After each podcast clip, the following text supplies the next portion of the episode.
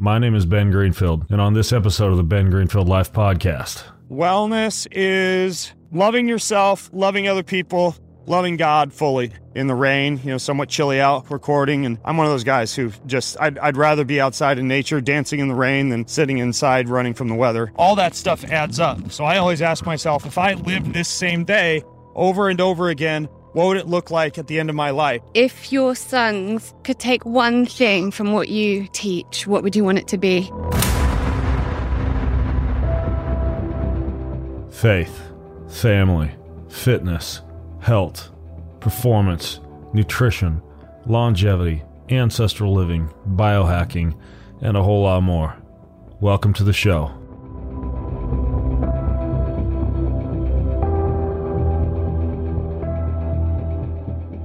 Hey, folks, welcome back. This is Ben Greenfield recording for you the introduction to today's show from the back of a taxi cab in London. And uh, this show is an interview, uh, someone interviewing me that's also being released on, on my show. Uh, a gal named Lauren Vaknine, who has a podcast called Reconditioned. She herself has an amazing story of being two years old and developing rheumatoid arthritis and having to learn how to manage that nutritionally from an exercise, a biohacking, and a lifestyle standpoint. But uh, we just had a fantastic discussion uh, walking around Regent's Park in London, and it was it was wonderful. We covered parenting and family and fitness and food allergies and a whole lot more. So all the show notes are going to be at bengreenfieldlife.com slash made to thrive. Well, it's apple season. Apple season. That's right. Apples have arrived, and I'm introducing to you the refreshing taste of the new Organifi Green Juice Crisp Apple.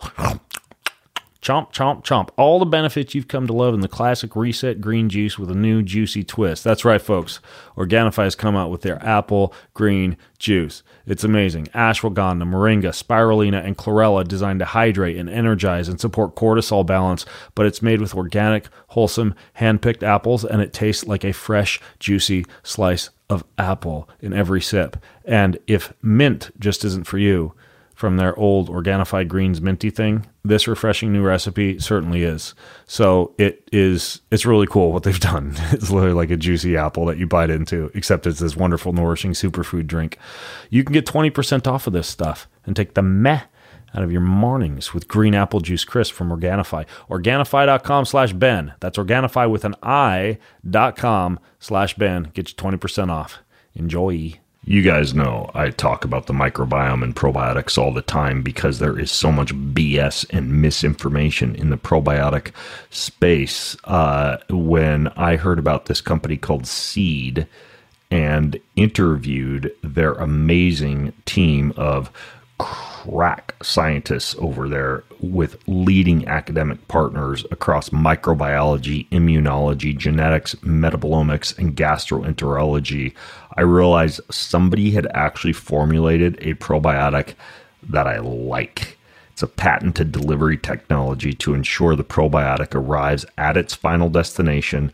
No lost luggage, no misconnections, because it's engineered in uh, this special cap called a ViaCap uh, which not only contains some prebiotics in it to help to feed the probiotic, but it shields it against oxygen and moisture and heat and light and stomach acid. So your probiotic strains get delivered, and this is near unheard of, alive and well to the end of the small intestine to then be delivered into the colon, where they give you all those health benefits, including probably the most important uh, very, very nice bowel movement regularity and stool consistency and ease of expulsion and bowel movement comfort. So uh, enjoy it. It's called the Seed Probiotic, and I'm going to give you a 15% discount on it. It's shelf stable, by the way, no refrigeration necessary. It's, it's sustainably delivered to your door every month. Just take uh, uh I, I take three a day on an empty stomach Sometimes I take a little bit more when I travel because uh, jet lag and traveling can disrupt the microbiome, but it's just a great probiotic. It's wonderful. Uh, so uh, go to seed.com slash Ben, S E E D dot com slash Ben. That'll get you 15% off your first month of their, they call it their daily synbiotic, S Y N biotic. All right, you looking for a job? Huh? You want to kind of get out of flipping burgers repairing fax machines? Or selling used cars, whatever it is you do right now, well, come join Ben Greenfield Life. Team Ben Greenfield Life. We're currently hiring. Check out the careers page that I've created for more information. Go to bengreenfieldlife.com slash careers. Ben Greenfield Life is setting ourselves, itself, I don't even know how to say it, but we're basically creating the most creative and inspirational network on the planet to make people's lives better. We passionately empower people to live a bold, purpose filled, and adventurous life filled with health, hope, happiness, and love. And it is a hell of a lot of fun to be on our team. So, as a part of that mission, our team is, of course, growing and we're hiring. Check out all the open positions at bengreenfieldlife.com slash careers. That's bengreenfieldlife.com slash careers. Good luck spelling careers. Just Google that. bengreenfieldlife.com slash careers.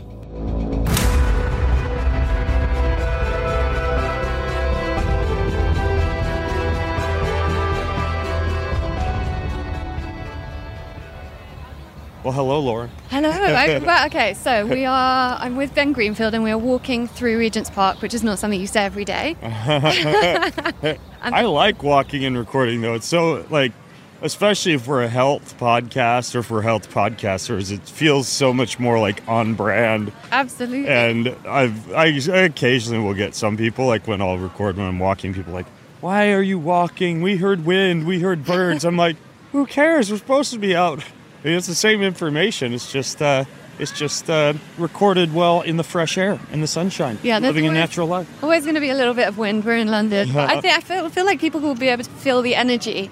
Just so much nicer than sitting in a studio. Oh yeah, the sound of children playing and and birds singing and squirrels screaming and falling from trees. So everything. Nature. Yeah, nature. Amazing. Okay, so we're off the back of the Health Optimization Summit, Yeah. um, and you did the most amazing talk.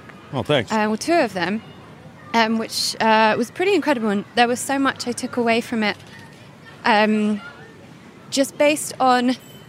Okay, so let's start here. So, what I took from you the most, obviously, Uh-huh. you're into health optimization, fitness, biohacking, etc., etc. But the thing that got me was when you were talking about parenting.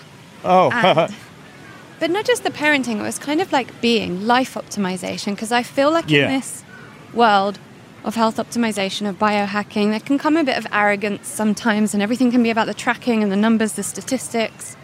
And you kind of brought Right. it back to a bit of that feminine energy. And so I'd love you to just go into what you were speaking about there. well, let, allow me to claim it for the masculine among us too. I, I think uh, I, I get what you're saying. That when you say feminine energy, it's like you know a lot of this this biohacking, health optimization. you know, eat, Yeah. move, be healthy. It can be very yang. Right. And uh, then when you look at kind of what might be considered the softer side of life optimization, such as love and relationships, and as you mentioned, parenting and family and legacy, and really the reason that we do all this in the first place, you know, to be more impactful with whatever purpose that God has blessed us with in life. Yeah, I could certainly see that being a little bit more of like a you know like a, a feminine kind of yin type of approach. But these are the things that that you know aren't necessarily quantifiable. They're not necessarily the things that you directly feel via some kind of a blood pump or a nootropic or smart drug hit to the brain or you know, or, or, or an injection or anything like that. These are the things that, that feed your soul, that feed your spirit, you know. So, you know, we talk about things like the spiritual disciplines, you know, meditation or silence or solitude or worship or prayer or devotions and the like. Uh, you know, fantastic authors such as such as Donald Whitney and Dallas Willard have written wonderful books about caring for yourself uh, spiritually, use, using a disciplinary approach similar what you'd, to what you'd use for, for physical or, or mental training. And then you've also got, of course, the, and I think I even said this during my talk, you know, the, the, the 110 year old, uh, let's turn this way, the 100, you, I guess your listeners will be able to hear us weaving through the park. Um, the 110 year old, you know, gin chugging, cigarette smoking grandma in Sardinia, Italy, Right. you know, who's a centenarian, dis- despite her lifestyle, because she's full of love and relationships and family, and perhaps even in that societal setting, you know, a more matriarchal role might be bestowed upon that grandmotherly like figure, so that there actually is kind of a life extension component of being useful as you age. And so, yeah, I you know, every, everything that I used to do to optimize my body at one time in my life was really like either look at me, look at me, look at me, right?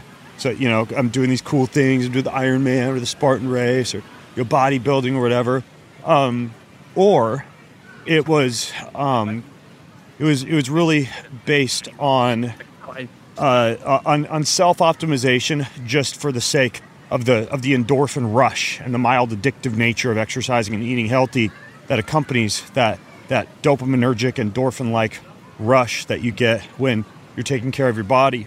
But now I've kind of changed my perspective. The only reason I really want to be healthy and, and, and fit and have a good lifespan and a good health span is twofold. A, I want to be able to, to maximize my ability to live out my life's impact, to, to, to be able to, to do what it is that I've been called to do with all of my might each day.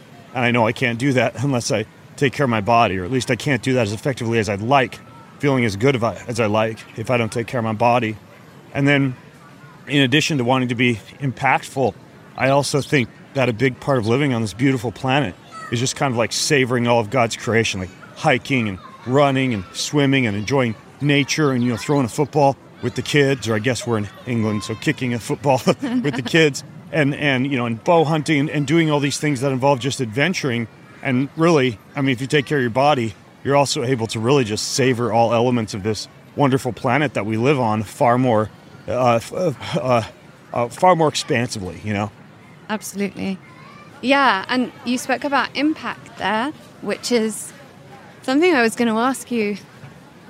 I guess what do you feel your your impact is? What is your why? Why are you doing all it? Like what set it off in the first place, and has that changed? Because I guess you said that you started because it was more about kind of the rush of being fit. But what is your why now?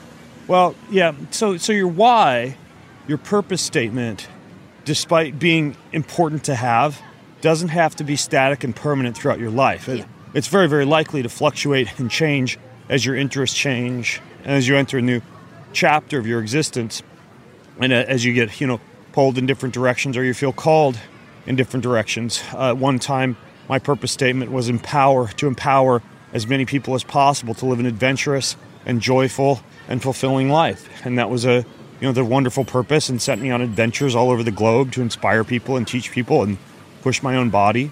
And then I became more interested in um, in, in things beyond just adventuring. So then my purpose statement for a while was to was to sing, speak, write, teach, compete, and create in full presence and selfless love to the glory of God. Right, and that was another example of, of just like a single, succinct statement that was my reason for getting out of bed in the morning. Now, uh, my purpose statement has shifted to faith and to family. You know, I'm working on a parenting book right now. I'm finding a great deal of, of fulfillment and also purposeful activity in being with my family and raising my 14 year old twin sons during arguably a pretty formative time of their life when they need a strong father figure in their life. Uh, I'm also really feeling a call towards singing and songwriting and making music and also uh, building myself spiritually and learning more about God and learning more about about you know the, the the holy scriptures and learning more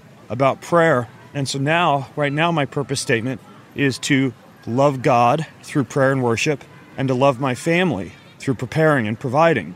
Right, and so that's my current purpose statement in life. And you know, and your own purpose statement's going to vary. It might be you know things that you like to do when you're a little kid, things that put you in the flow now, or you know make make time go by quickly. I think I even said during my talk, you know, do things that make you forget to eat and poop, as, as an example of a way to start to think about what kind of things really feed your life's purpose. But but yeah, that's that's my purpose statement currently. That's what gets me out of bed in the mornings. I want to prepare uh, and, and provide for my my family, and so that means like you know a solid fifty percent of my energy isn't in my business right now. It's it's in my family. You know, being with my family and going places with them and being present with them. And then another large, large part of my life is focused on building myself into being a little bit more of a uh, like a spiritual warrior. And then a little bit of it is like business and accomplishments and my own personal adventures. But I put a lot of that in the back burner of late to focus more on on faith and family. I agree with that about purpose kind of changing. My spiritual teacher always says that your purpose will change as you go on. And, and like with everything, we have to kind of be in this flow state. Allow things to shift and to change and to expand, like the universe is expanding. So I really agree with that. Um, your talk was set around a day in the life of Ben Greenfield. so, I, I was, I was, I was, I was self-aware of the, the narcissistic flavor of that talk. Here, Well, look at me, what think- everything I'm doing. But but it was used for teaching, you know. Absolutely, but I think people want like that is what people want to know about you. If you hadn't have done that, the questions at the end would have been, "What do you do when you wake up? And what do Yeah. you? At what, time do you break your fast? And at what time do you do your sauna?" Right. So it was amazing, um, and I'd love for you to kind of take us through that a little bit. One of the first question, well, the first question I usually ask on my podcast is, "What have you done so far today to support your wellness?" And with you, that's going to be like a massive, long-winded answer. So maybe take us through a little bit of what a day in the life of Yeah. Greenfield looks Yeah. like in terms of biohacking, health optimization, life optimization. Yeah. Well, obviously, I mean, the, the talk took like two and a half hours, so there's no way I could do it justice. You know, on on a walk, I'm sure people will be able to access the, the health optimization summit lectures later on. But um, gosh, I mean, like if I could, you know, you, you asked me, for example, because I'm traveling right now, about what I might do to optimize my body leading up to this point in the day. You know, 11 a.m. on a on a weekday morning.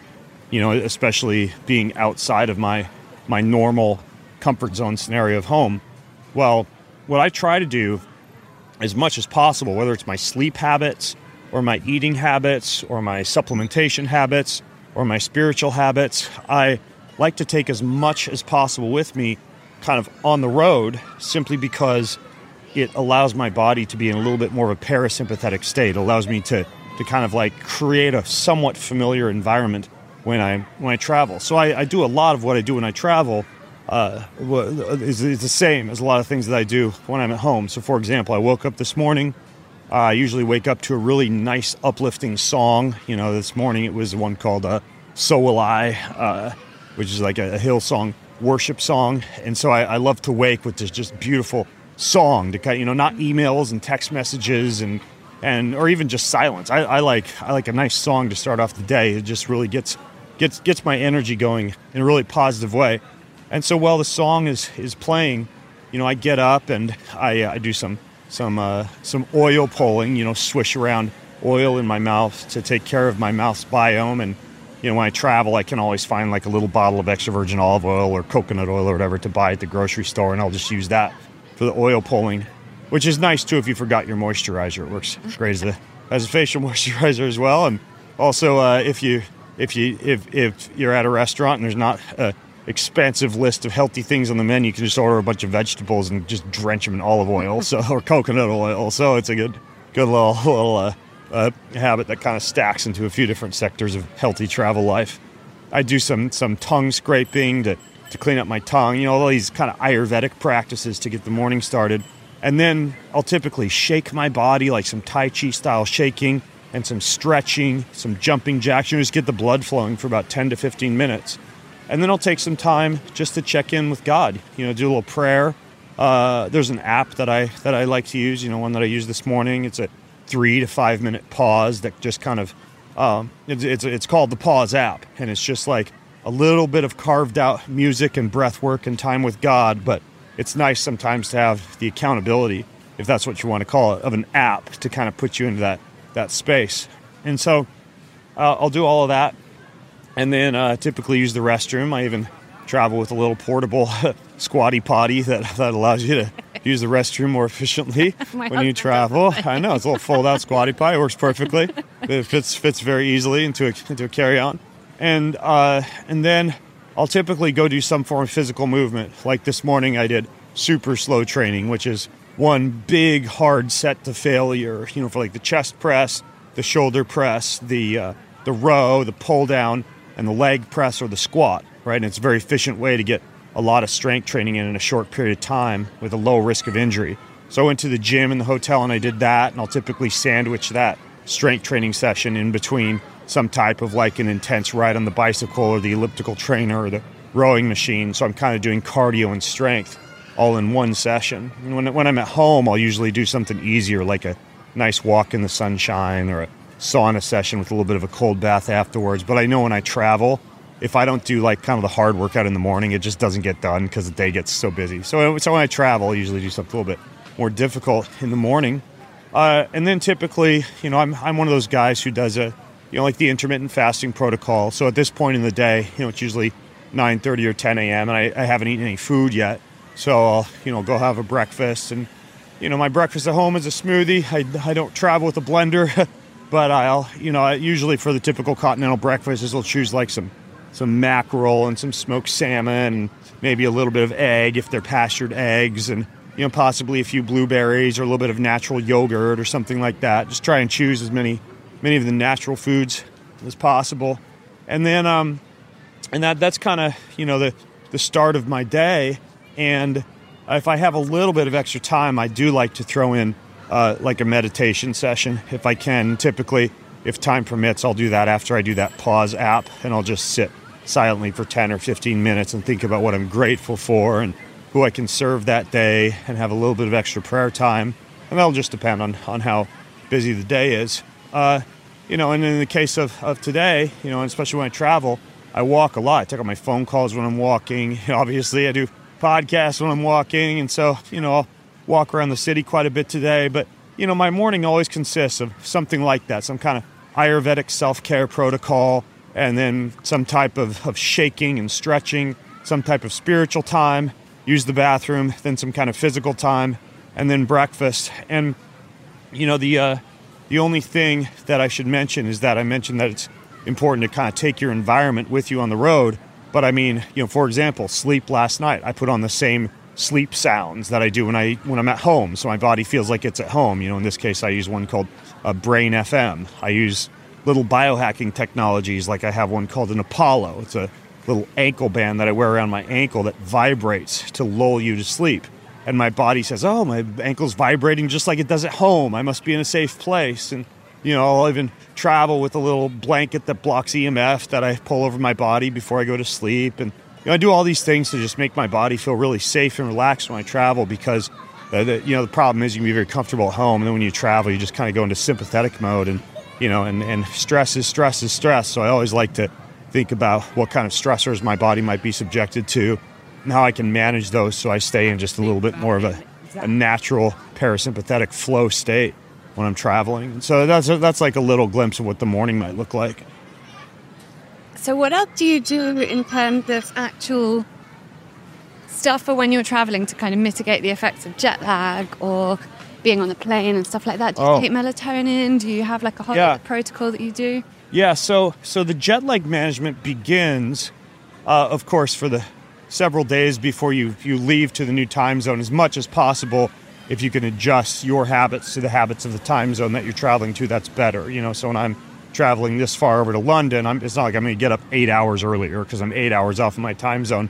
But I'll get up a little bit earlier, right? And I'll go to bed a little bit earlier, and I'll start to prepare my body. On the plane, you tend to get exposed to a lot of both ionizing and non ionizing radiation. You tend to uh, get exposed to a lot more inflammation. And uh, you're, of course, also, you know, totally disconnected from the planet Earth, you know, 40,000 feet above the planet in a metal tube. And so you're not harnessing a lot of the positive electrical energy that the planet has to offer. And so to, to mitigate some of the effects of that, I, uh, I travel with this little, like, it's like a tracksuit that blocks EMF, right? And I'll just put that on. It's like kind of protects my whole body from a lot of the Wi-Fi going through the airport and you know a lot of the radiation on the plane. I take a few choice supplements when I'm on the plane that help to protect the DNA from damage and help to protect the cells from the from the calcium influx that occurs when you are subjected to a high amount of, of electricity or radiation. And so specifically when I when I get on the airplane I, I take some NAD, which is a great cellular protectant. I take a little bit of ketone esters, which are not only really, really good for managing inflammation, but also help to keep your appetite satiated so you don't have to eat the crappy airplane food. I take a little bit of magnesium, which helps to protect the, the cells from that calcium that I talked about. Um, and then I, I always take a lot of electrolytes and a few hydrogen tablets, right? So that's kind of my stack is NAD, ketones, magnesium, hydrogen, and electrolytes. And then uh, when I get to where I'm going, I make it a point to engage in what are called uh, Zeitgebers, which are circadian rhythm cues that allow your body to adjust to a new time zone a lot more effectively. Uh, and, and the three best ones are food. So I'll wait until it's the actual meal time in whatever area of the world I happen to be in to eat. So if I get into a place at 2 a.m., I'm going to wait till 9 a.m. or the standard breakfast time wherever I'm at because food helps you align your circadian rhythm. The next is exercise, right? So I always make sure I exercise. And for me, the first exercise when I get to where I'm going is usually outside, sunshine, barefoot, or water, anything that kind of grounds me back to the planet Earth. Even just finding, you know, someplace outside of the hotel to go do a little yoga or just, you know, walk a few laps barefoot or find a find a, a nearby park. And then, uh, in addition to food and exercise, the last Zeitgeber is light. And so I blast myself with as much natural light as possible in the morning.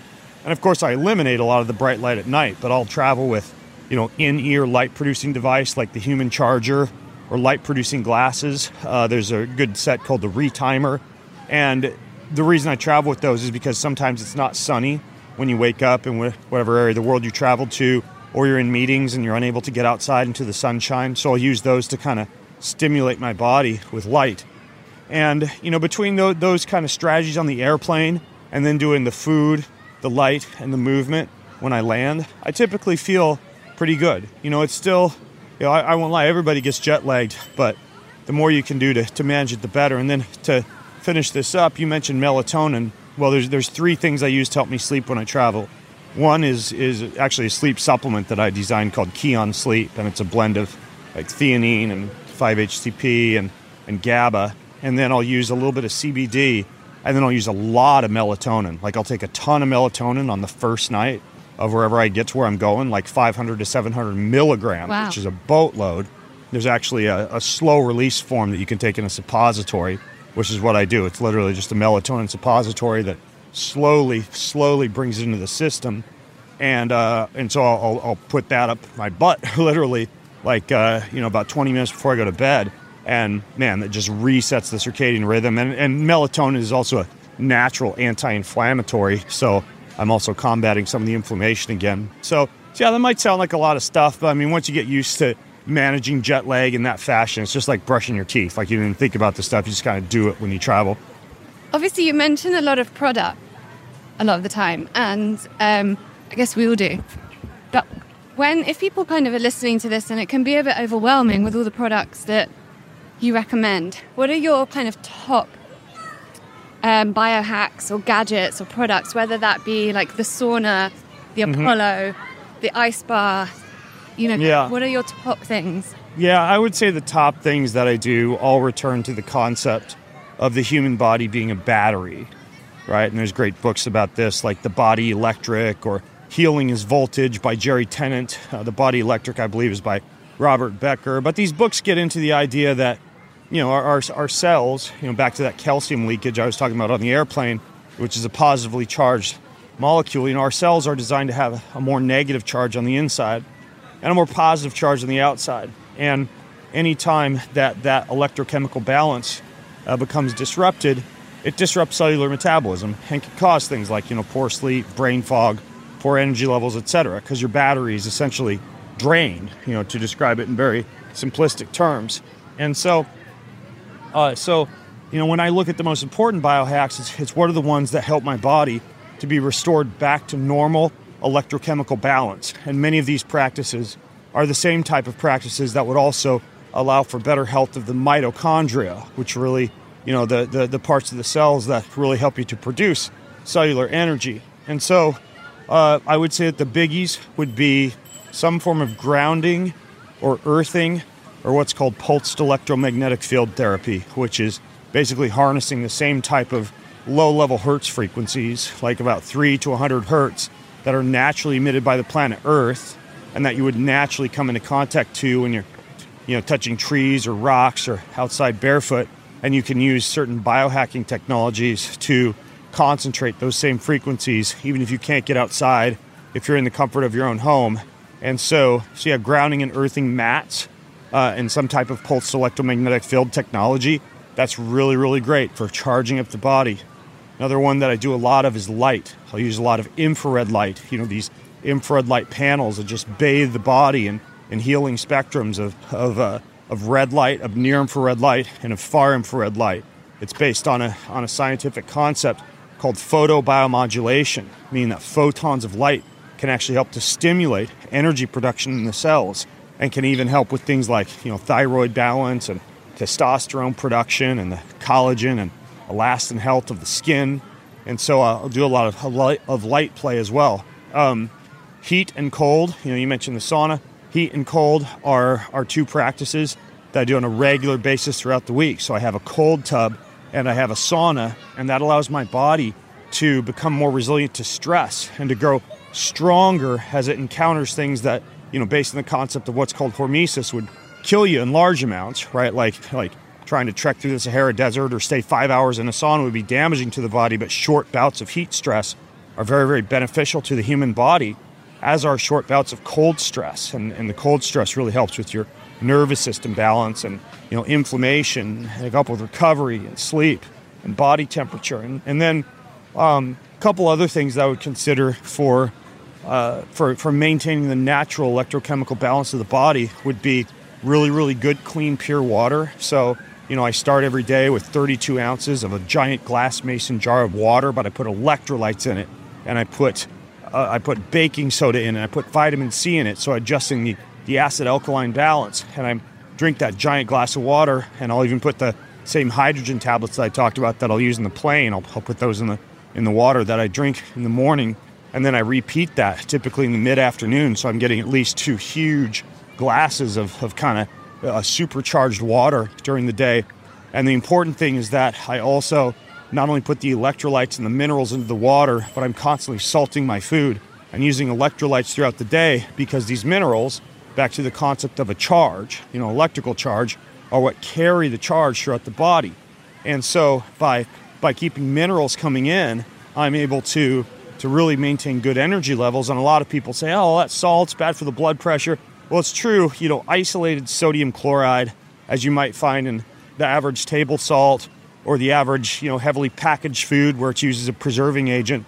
Yeah, that's not so great for blood pressure or for the the acid alkaline balance of the body, but natural sources of complete full spectrum minerals, you know, that's a whole different story. And that actually helps out a ton, not only with blood pressure, but with, you know, the, the adrenal glands and the minerals that they require. And again, the charge that you're able to carry through your body. And so I would say that the top things I do uh, would, would be the grounding, the earthing, and the electrical frequencies, the light, heat, cold, water and, and minerals, you know, besides just moving and eating healthy.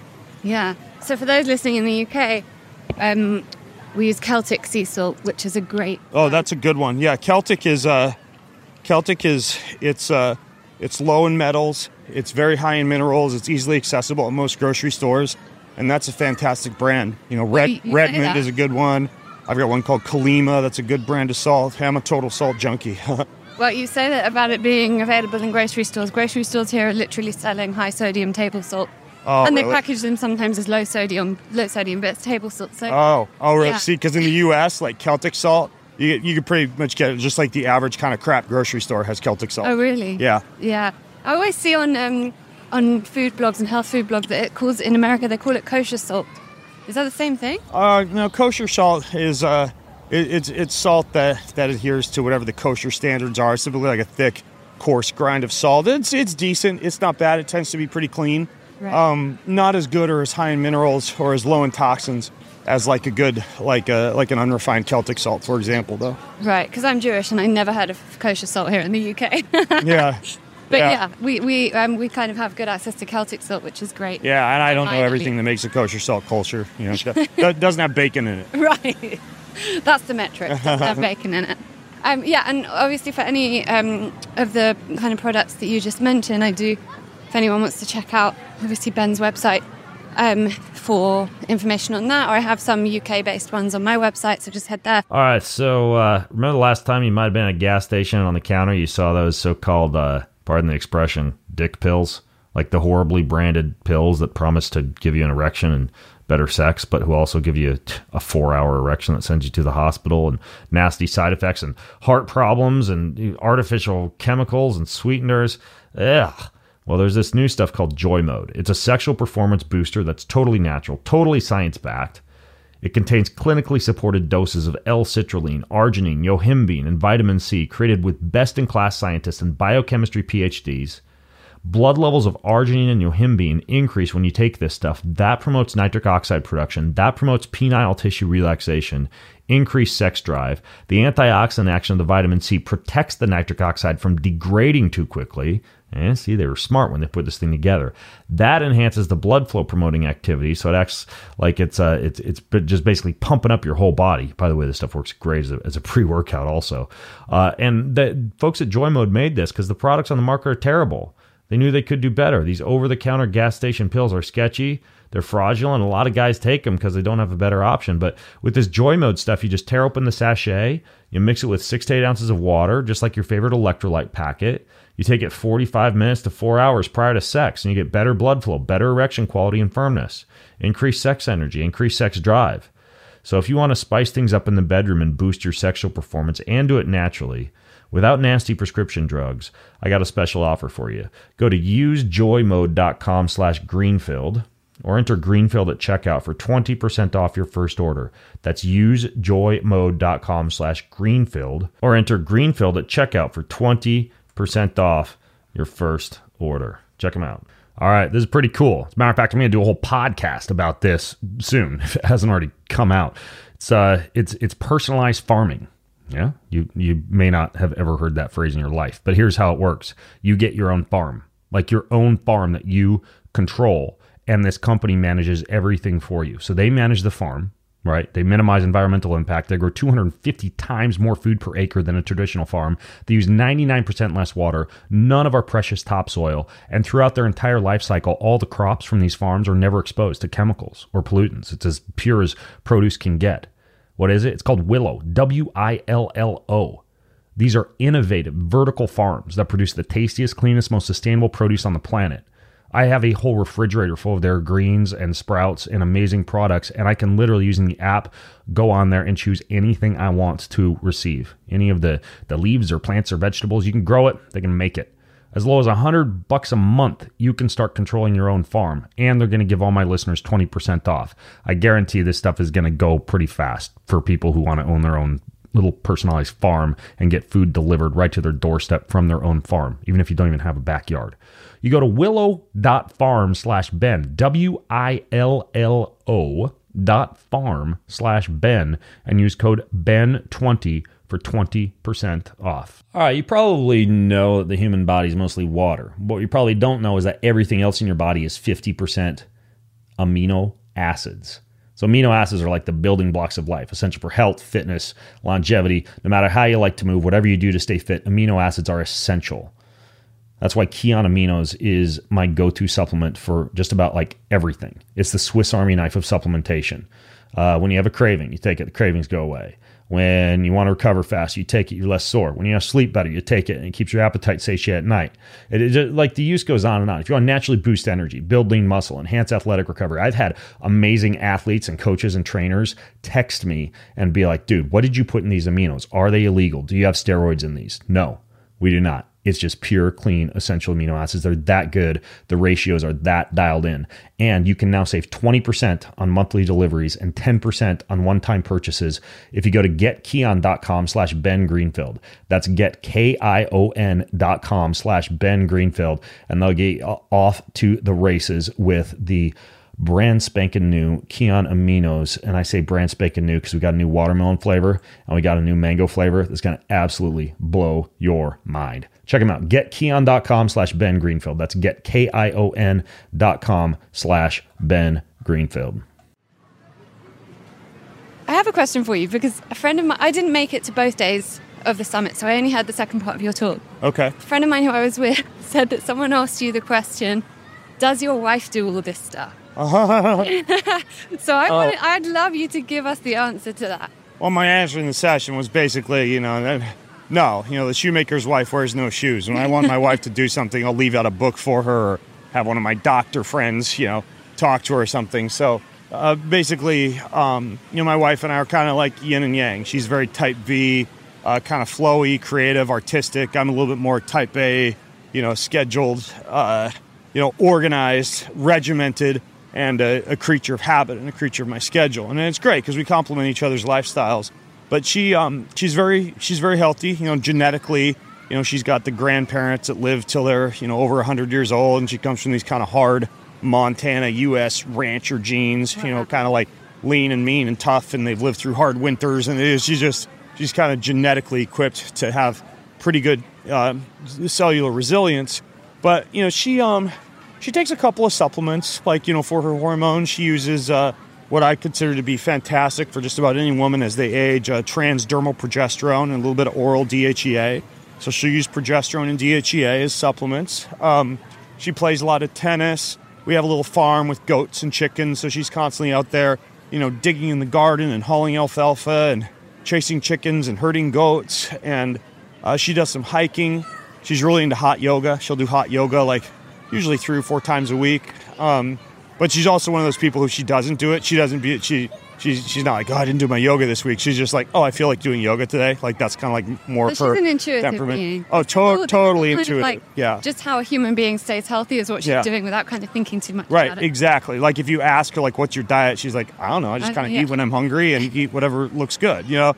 So so yeah, she's she's a lot more loosey goosey than I am, but she's healthy, you know, she, and she takes care of herself. She she was one of the top track athletes in Idaho, and you know, when I met her at University of Idaho, she was racing track and field, you know, very fast mile, very fast 800 meter. You know, she doesn't really run anymore, but uh, yeah, she's she's she's healthy, you know, naturally, and she also, despite not being as regimented as me, you know, she she does things, you know, actively and mindfully to make sure that she stays healthy. Yeah. So my husband's family are kind of the same. They're that, that robust, good genetics. Like they're just really those strong constitutions. Nothing really can get to them. Whereas I'm the kind of MTHFR. Everything's gonna like knock my immune system if I don't look after yeah, it. Kind yeah, that's funny. I'm the same way. I've got. I, I yeah, people listen to like the interview I did with uh, Mansoor Mohammed of the DNA company.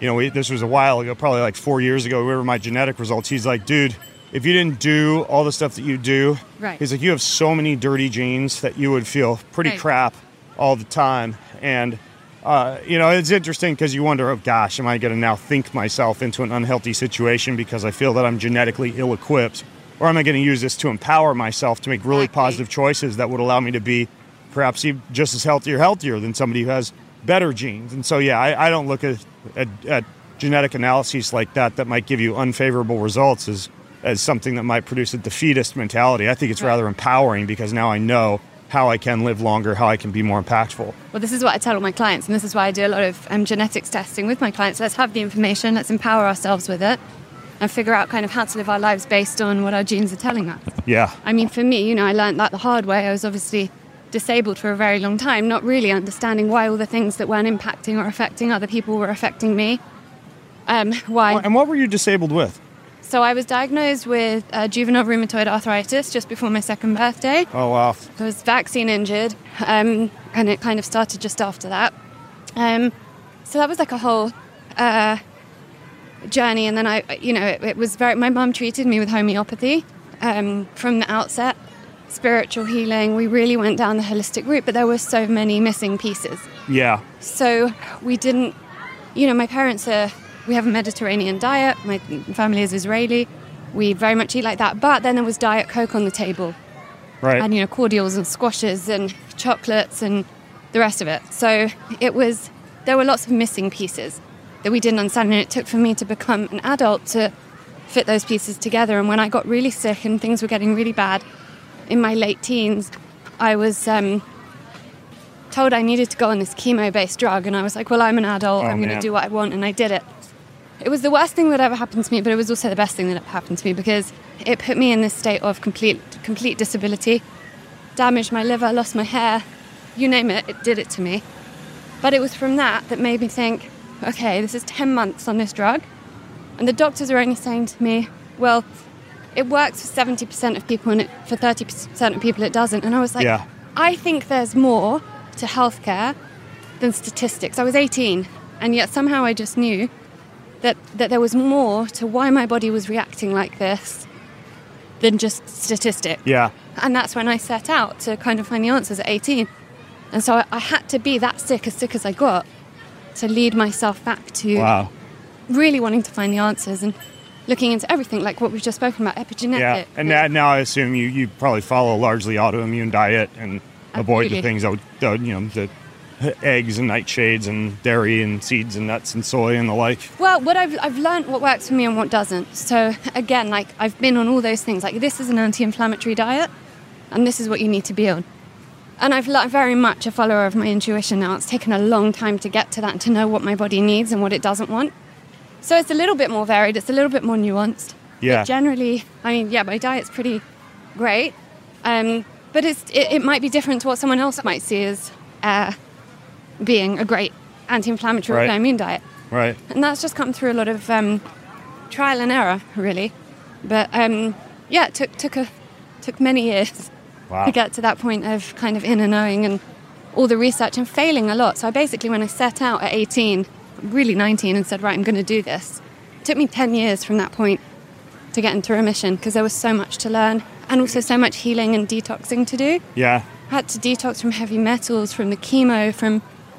I worked with amazing practitioners and, you know, homeopaths and herbalists and all sorts, but at the end of the day, something I always say is it's about coming back to knowing that we have to take responsibility for our own well-being, take ownership Yeah. of that, and that was really where where the key was. Yeah. In knowing that someone else could have fixed me, I had to fix me. Wow. Since two years old. That's a crazy story. Pretty crazy, yeah. so let's go back to you. So we've spoken about kind of um, about your wife and all of that kind of stuff. How how do you feel like you raise your kids differently? Because I know you do things in a way that others might feel a bit that's alternative or Uh-huh. you know not conventional. And how does that? Because we've got a lot of mums listening to this. How does that work for you, and how do you implement it? Because one of the things that I find challenging with me is that my, my kids aren't homeschooled. I want them to be. I've got a very big community of friends that homeschool. I'm running my business and I'm also the provider of all the health stuff. Yeah. My husband's also running his business. Yeah. And it's pretty impossible. And we're trying, we're constantly trying to think of ways to make this work. Yeah. Well, I mean, you know, I've, I've accepted the fact that despite me having the heart of a teacher, and I, I would love if I had my way to teach my children everything, you know, arithmetic and reading and writing and logic and computer programming and rhetoric. Like, you know, I have a degree in education. I love to teach, but I don't have the time to do both that and, you know, run my, run, you know, a couple of different relatively large businesses, you know, in addition to my travel schedule and everything else. And so, um, I've accepted the fact that the two best things I can do for my sons is to manage the physical disciplines and the spiritual disciplines, right? So I lead them in, you know, in meditation and journaling and prayer and worship and devotions, and we go through certain books during the week, and I lead them, you know, in kettlebells and ice bath training and heat training and and and, and breath work and, uh, and and anything related to to the, the physical disciplines, uh, and then everything else is really it's kind of outsourced to a certain extent.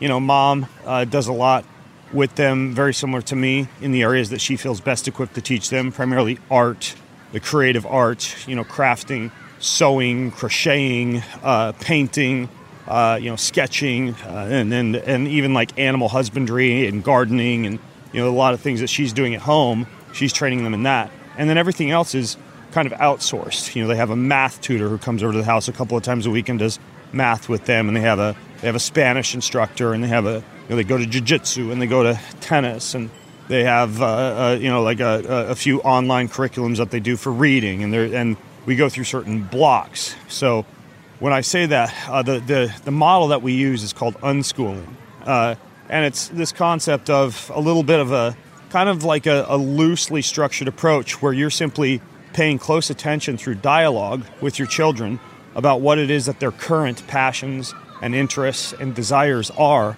and then trying to foster the, the, the development of skills related to those passions, and also surround them with as many books and games and tutors and models and toys and documentaries as possible, and even excursions and traveling and adventures that allow them to study those things that they're really super duper interested in while still covering the bases for things they might not be interested in. Like my kids don't wake up begging to learn math, but I know it's a skill that will serve them well in the future, so I make sure that they do math. They probably wouldn't have chosen to study a foreign language like Spanish, but they know it's good for them. I know it's good for them to develop a language at an early age, and so we do certain things that they might not have expressed as their passions and interests and desires, but we weave those in anyways. But, but I mean, like 80% is just stuff they wake up just really wanting to do. And so the, the way that it looks is we have one person who works with us online who helps to kind of figure out what blocks, what parts of the year the kids are going to do, what it is that they're interested in. So right now they're in like a Bitcoin investing financial block where they'll get to start their first nonprofit. And Me? I'm opening up custodial account for them where they can you know, have a certain uh, structured stock and bond portfolio, some crypto exposure, a little bit of real estate exposure, some business development.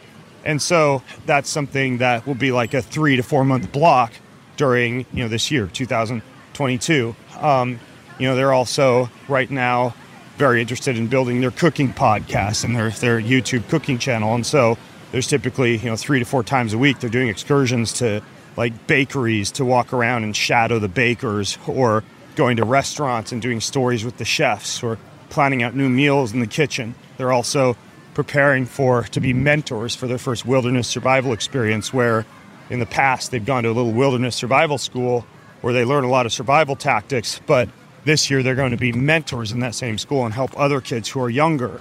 And so, um, you know, it, it's kind of fun and, uh, and, and, and a little bit unstructured at the same time. So uh, for me, constantly as a parent, I'm asking myself, gosh, are my kids getting the right education? Are they studying the right things? Are they going to turn 18 and, and be, you know, mad because dad didn't, you know, teach them more about, I don't know, what NFTs or the metaverse or, or whatever else. So, so kind of because it, you're not outsourcing their entire education to a neatly packaged traditional schooling system, which I think is rife with failures, you know, peer pressure and bullying and learning things you don't necessarily need to learn and, And outdated. standardized. Yeah, rote Uh, memorization of facts, you know, in an era of Google when we don't really need that.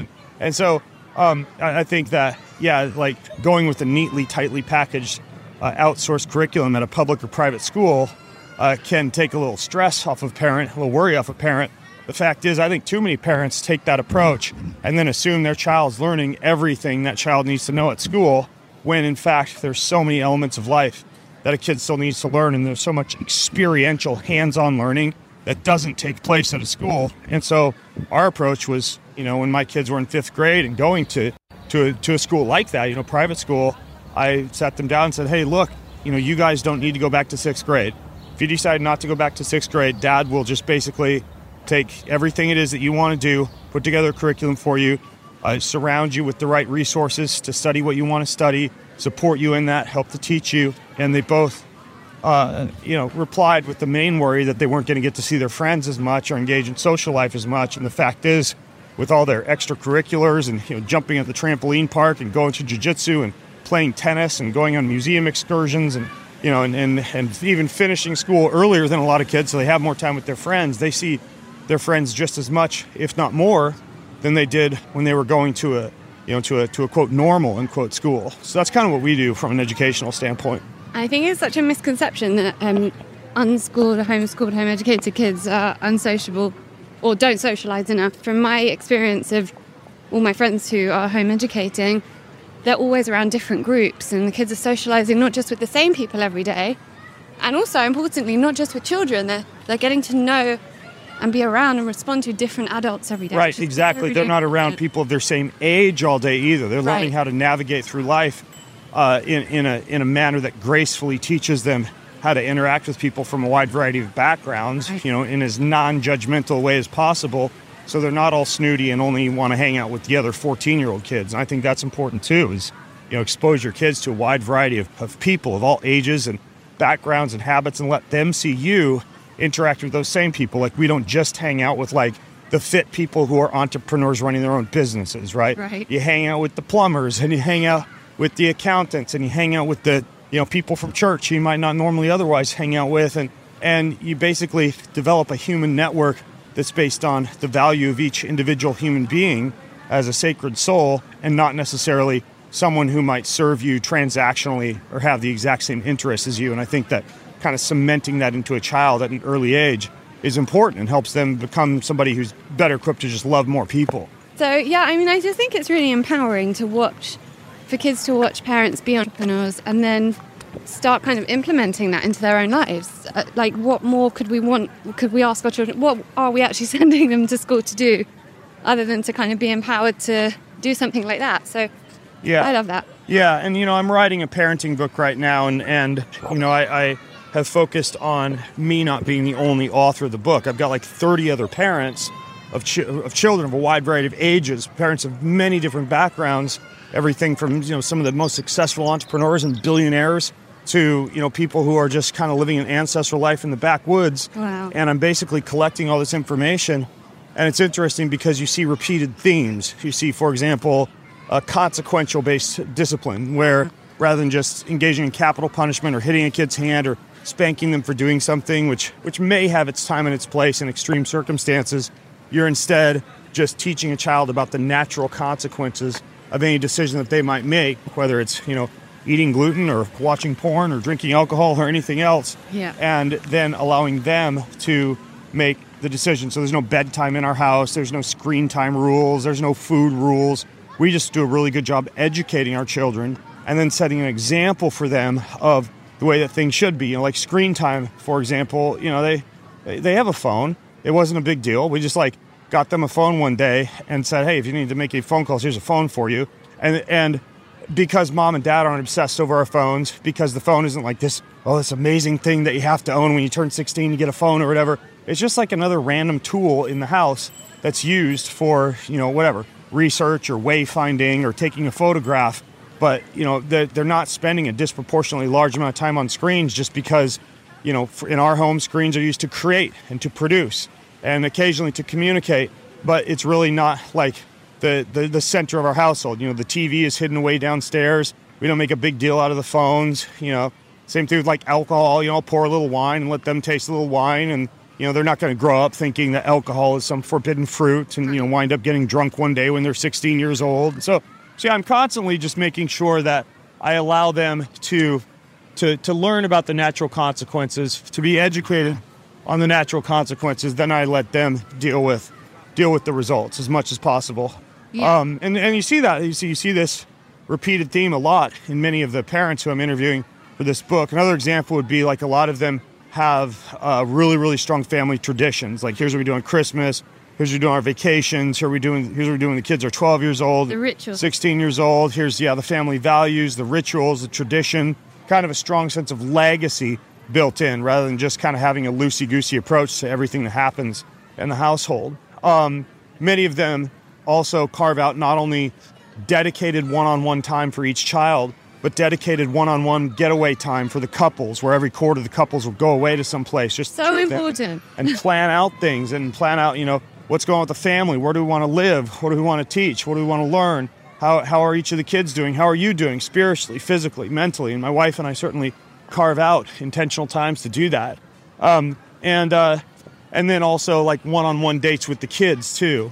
You know, making sure that you get a kid off and away from their siblings because often the way they express themselves and the things that they talk about and the things that they open themselves up to are different than the type of things that they're going to focus on when they're with their siblings or with their peers. And so, yeah, there, it's it's been really really interesting and super refreshing and educational for me to work on this parenting book because I'm just learning so much about the way that amazing parents raise children who eventually grow up to be amazing human beings themselves. It's called Boundless Parenting, right? Yeah, yeah, that's going to be the name of it, Boundless Parenting. It'll come out uh, in uh, hopefully about like November or December of 2020. What is it? 2022. Yeah. So this winter. Yeah. Okay, well, we'll definitely make sure to keep an eye out for it. Just quickly going back to kind of the health optimization stuff. Sh- is there anyone that shouldn't be fasting, shouldn't be doing ice baths, shouldn't be doing saunas? Oh, I mean, theoretically, if you have like adrenal fatigue or you're a super duper low, chronically low heart rate variability score, or a, a really weak nervous system, and you need like a lot more just like easy walking in the sunshine and maybe some restorative yoga and a really, really nutrient dense diet, you know, a lot of calories, kind of restore the body and adrenal reboot, so to speak. Most of these things are, are amazing for the human body and can be handled by just about anybody within moderation. I just think some people, you know, I, I know some people, you know, they'll reach out to me like, it's okay if I do two sauna sessions a day. You know, mostly like rich people with too much time on their hands who are just like, what else can I do to optimize my body? I'm like, well, you could, or you could go like, you know, volunteer at the soup kitchen or, or go you know, mow somebody's lawn or do something nice for somebody. Like you don't have to optimize all day long. So, Right. uh, you know, or you know, the people want to do the 20 minute cold bath so that they just masochistically feel good about themselves versus the quick two or three minute cold soak, which is just as good. You know, I think people will sometimes get super obsessed about this stuff and take it too far and do too much of it, or they need to give their nervous system a little bit of a break, especially if they have, like I mentioned, some kind of adrenal fatigue. In that case, yeah, they might not be able to handle some of these hormetic stressors until they've restored their body back to a condition where it can handle stress. And if people can't afford a proper ice plunge bath, can they just do it in their bath with ice cubes?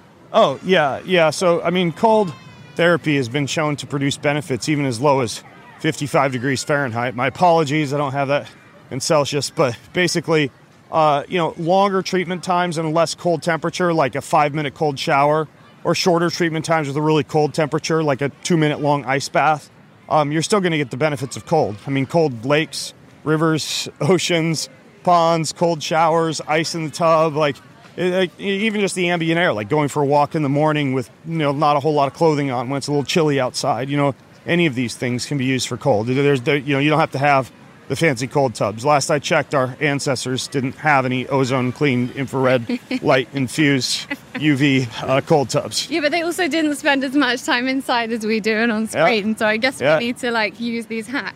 Yeah, that exactly. That, that's what a lot a lot of these a lot of these hacks and sorry about the background noise of the, the tree cutter up there, but a lot of these hacks they're used to basically fight against an evolutionary mismatch, right? We can't get a lot of sunshine, so we might use light panels, or we might not be able to drink water out of a spring, but we can put like a whole house structured water filter system in our house, or we might not be able to be outside barefoot or, or on the ground all the time, but we can get a grounding or earthing mat. And we might not have a job dedicated for manual labor, but we can, you know, visit the gym and, and simulate that same type of hard work that our ancestors would have done. So, yeah, a lot of these things we do to stay healthy, they are really kind of almost like fighting this evolutionary mismatch that we have to deal with living in this post-industrial era. So you mentioned obviously not having access to the sun. What's it been like for you being in the UK and seeing what our weather is like Oh, in nearly well, June? I happen to be from a part of the United States that tends to have like a lot of rainy, gray, gray, dreary weather. Uh, the, the the inland northwest, and so I'm pretty used to it. I'm one of those guys who's you know obviously we're walking right now in a in the rain, you know, somewhat chilly out, recording, and I'm one of those guys who just I'd, I'd rather be outside in nature, dancing in the rain, than sitting inside running from the weather. Yeah, it's. I mean, this has been kind of a journey for me. My whole like an- ancestral line, my dad's ancestral line, Moroccan. And Moroccans have this fear of cold, and my dad has raised me to fear the cold, and it's been such a journey getting into you know cold water therapy. And just kind of going out the house without too many clothes on, and uh, my dad will be like, "Why wrap up?" You know, Yeah. like he's always trying, like trying to put more. Gonna get sick. yeah, yeah, and then fantastically enough, you know, the cold therapy uh, is actually pretty good for a lot of arthritic type of symptoms. You know, you'd think that the cold would cause the joints to become stiff, but it seems to do a really good job, like restoring blood flow and synovial fluid to joints, and of course, decreasing the inflammation that can contribute to arthritic symptoms as well. So I think cold's fantastic. And it's funny you say that because for me it was like when I would my my how I was raised to manage the illness was kind of with this mix of strength and kind of get up and go and you know you're going to be okay and you've just got to go and keep moving and also having this amazing nurturing mother who wanted to protect me and so every time at the beginning of my cold water journey it was like oh if my knees are inflamed on that day I'm not going to do it and then it became no that's exactly when you need to do it and it's changing that mindset around Yeah. all these th- ways of being that we've kind of been raised or conditioned into being just based Yeah. on fear. None of these decisions should be made of Yeah, fear. and the body's pretty good at making excuses too. You know, when Yeah. you wake up and it's like, eh, I don't quite feel right. I think I should just do some easy stretching on the floor instead Right. of going to the gym. Like sometimes you push through the first two minutes of some of these uncomfortable activities and you realize your body was just being a little bit lazy. You know, and yeah, you want to be intuitive. You don't want to push through and overtrain yourself. But I think a lot of people uh, they they baby themselves a little bit too too much. You have to understand like the body in its natural state kind of wants to be lazy, wants to conserve calories, wants to eat calorically rich food, you know, like ice cream. And you just have to be aware of that and, you know, kind of pass the marshmallow test, right? Like delayed gratification for, for, for better health and, and feeling better. And I don't talk to many people who, like, aren't happy that despite not really wanting to go to the gym or get into an ice bath or do a sauna session, having done one, don't Yeah. feel absolutely amazing afterwards with a big smile on their face. Yeah, absolutely, exactly. That's the thing. Sometimes I go, I'll treat my, I'll treat myself to a hot shower, and then I don't feel good when I come out. I can't not a treat. Uh-huh. But just going back to treats a minute, because I have seen you say something about being consistent, but also being consistent with how was it you worded it? Indulgences or Oh yeah, uh, you know hedonism. You know, you know, and, and what I mean by that is, yeah, I mean like I'm I'm constantly making healthy choices for both my body and for the planet, right? So for me, like a cheat day, I'm not going to go eat a bunch of like you know monocropped, you know, donuts fried in vegetable oil. uh, That's highly inflammatory and is going to remain in my body for 90 days. Made with wheat from monocropped uh, uh, agriculture that's destroying the surface of the planet um, you know, paired with just the fact that it's a low vibrating energy food that typically doesn't leave me feeling like, you know, like like being a very impactful person. You know, but at the same time, like, you know, on a on a quote cheat day, if that's what you want to call it, you know, I'll have just like a giant ribeye steak and you know, a nice glass of organic red wine and a uh, and a good bar of dark chocolate, you know, and maybe a little bit of sweet potato fries or carrot fries. And so I indulge in the good stuff. You know, I, I take time to, to, to dance and to play music and to sing and to enjoy all elements of God's creation. I think, you know, especially you know, for me as a, as a Christian, a lot of people think that many Christians are like puritanical, you know, beating o- people over the head with the Bible, telling people, you know, you got to live a certain way. And, and, you know, they're almost kind of, kind of boring to a certain extent. Like I want to live and try to live just like a wild life full of seeking all the adventures that this planet has to offer. You know, bringing my family and my friends and my audience along for the ride, savoring all aspects of God's creation, being super curious about, oh, what's this new thing we can eat, or what's this new exercise, or what's this new adventure we can go on. And so, yeah, I think, you know, to a certain extent, you can live a regimented lifestyle, but at the same time, embrace spontaneity, embrace adventure, and embrace, you know, basically savoring creation. You know, in a in a sense, you know, and and you know, one of my favorite books in the in the Bible, Ecclesiastes, talks about this.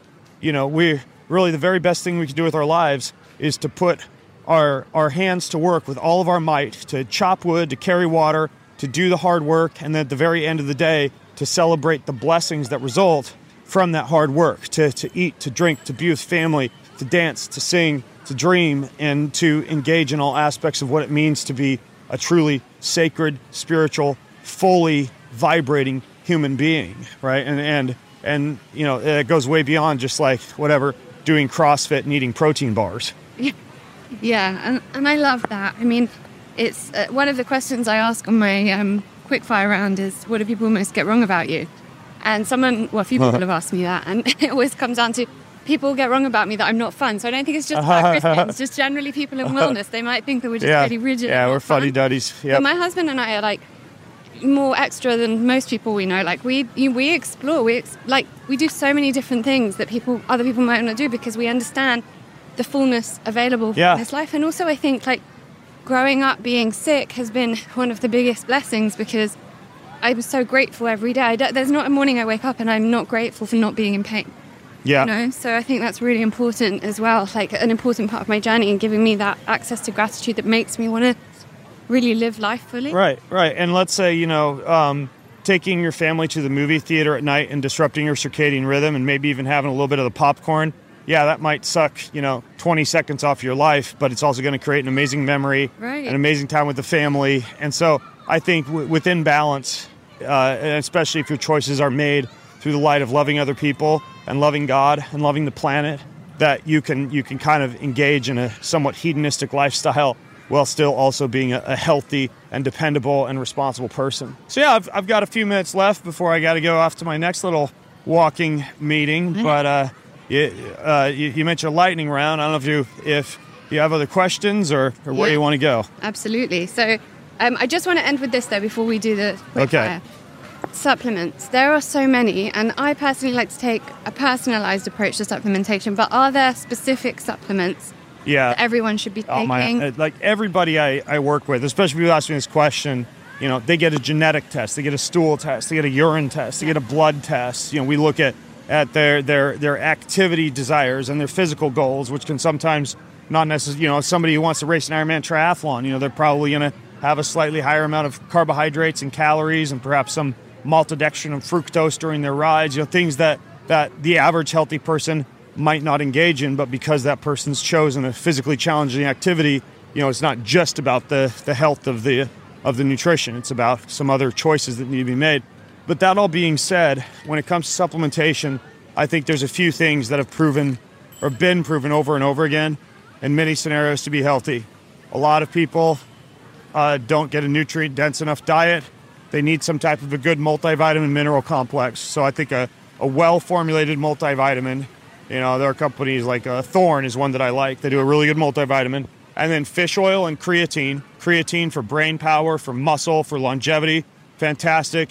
Fish oil for heart health. Both of those very safe, proven, well researched supplements. So if you're going to start anywhere, I would say, you know, eat a naturally healthy diet as close to nature as possible and throw in some fish oil, throw in some creatine, throw in a good like multivitamin mineral complex, and that's that's going to be a pretty good place to start if you're operating within a budget. Right. And what about in terms of detox? I know you're quite big on your detoxing. Would you recommend everyone does binders and some sort of detoxing quite often? Well, I, I don't live my life uh, with this idea that you kind of let a bunch of stuff build up in your body and then every January, you know, do a 30 day Yeah. detox or whatever. You know, I jump up and down a trampoline every day. Like I mentioned, I sweat in a sauna, you know, three to five times a week. I do a, a coffee enema once a week. I'll take binders before I do that, that enema and follow it up with a sauna session. And I will, uh, you know, just basically constantly be thinking about how can I move lymph fluid, how can I sweat, how can I excrete toxins through through the stool, through the urine, through the sweat, through the breath. And so I think small daily choices that allow you naturally detoxify are better than than you know doing some giant detoxification program because you've let so many metals and, and toxins build up in your body. Yeah. Okay, so quick fly around. We've just gone completely the wrong way, so we're just really far from where we need to be, but never mind. Okay, so I always start with this one. Wellness is. Wellness is loving yourself, loving other people, loving God fully. Okay. Um, if you could have another career, what would it be? You could try something new, really. I, I, it's tough. I would I'd either be a fiction author or I would be a singer songwriter. Wow, okay. Um, a book that changed your life that everyone should read. Oh, there's many of them, but one that comes to mind that's pretty good is called Stillness is the Key by Ryan Holiday. I think in our busy culture, more people should read a book like that. And of course, you know, the Bible is probably the most formative book that I read and own daily. Uh, what makes you worried or scared, and how do you manage fear? Uh, you know, the main thing I get worried about is if I'm prioritizing the right thing, making the right choices, doing the right things in my business or personally because I have so many opportunities, you know, inevitably being someone who kind of lives my life in the limelight. And so I'm constantly asking myself that. And the way that I manage that is at the end of each day, I do a process called self examination in which I close my eyes and play my whole day like a movie in my mind. And I ask myself, what good have I done? What could I have done better? But then one question that's really important and related to this is uh, where was I most purpose filled today? And by identifying those activities that really left me feeling like I was truly acting out my life's purpose, I'm able to prioritize and make decisions that engage in similar activities the next day. I love that. I love the self examination. And just the very last one is if your sons could take one thing from what you teach, what would you want it to be? How you live your days is how you live your life. How you live your days is how you live your life. The little choices that you make each day, whether it's how you're going to care for your spirit and your soul at the beginning of the day, whether you're going to exercise, what you're going to eat, who you're going to spend time with, what activities you're going to prioritize, how much time you're going to waste, you know, on say social media or how many minutes you might skip of practicing some skill. All that stuff adds up. So I always ask myself, if I lived this same day over and over again, what would it look like at the end of my life? And you ask yourself that question, you know, you, you, you're, you might be pleased or displeased with the answer, but constantly analyzing how you're living your day through the lens of that being how you're actually going to eventually wind up living your entire life, I think is, is, is the, the thing that comes to mind that I'd love for my children to have taken from me. Amazing. I, I know from the talk that you did, everyone stood up because everything you spoke about was. I know people use this word inspiring, and it's kind of a bit generic, but it is the things you speaking about that you speak about inspire people to be better.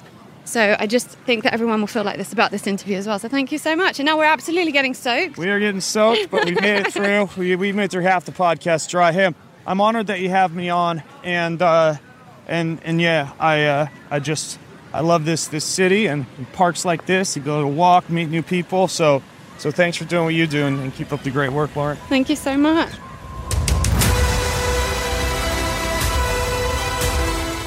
More than ever these days, people like you and me need a fresh, entertaining, well informed, and often outside the box approach to discovering the health and happiness and hope that we all crave. So I hope I've been able to do that for you on this episode today. And if you liked it, or if you love what I'm up to, then please leave me a review on your preferred podcast listening channel, wherever that might be, and just find the Ben Greenfield Life episode. Say something nice. Thanks so much. It means a lot.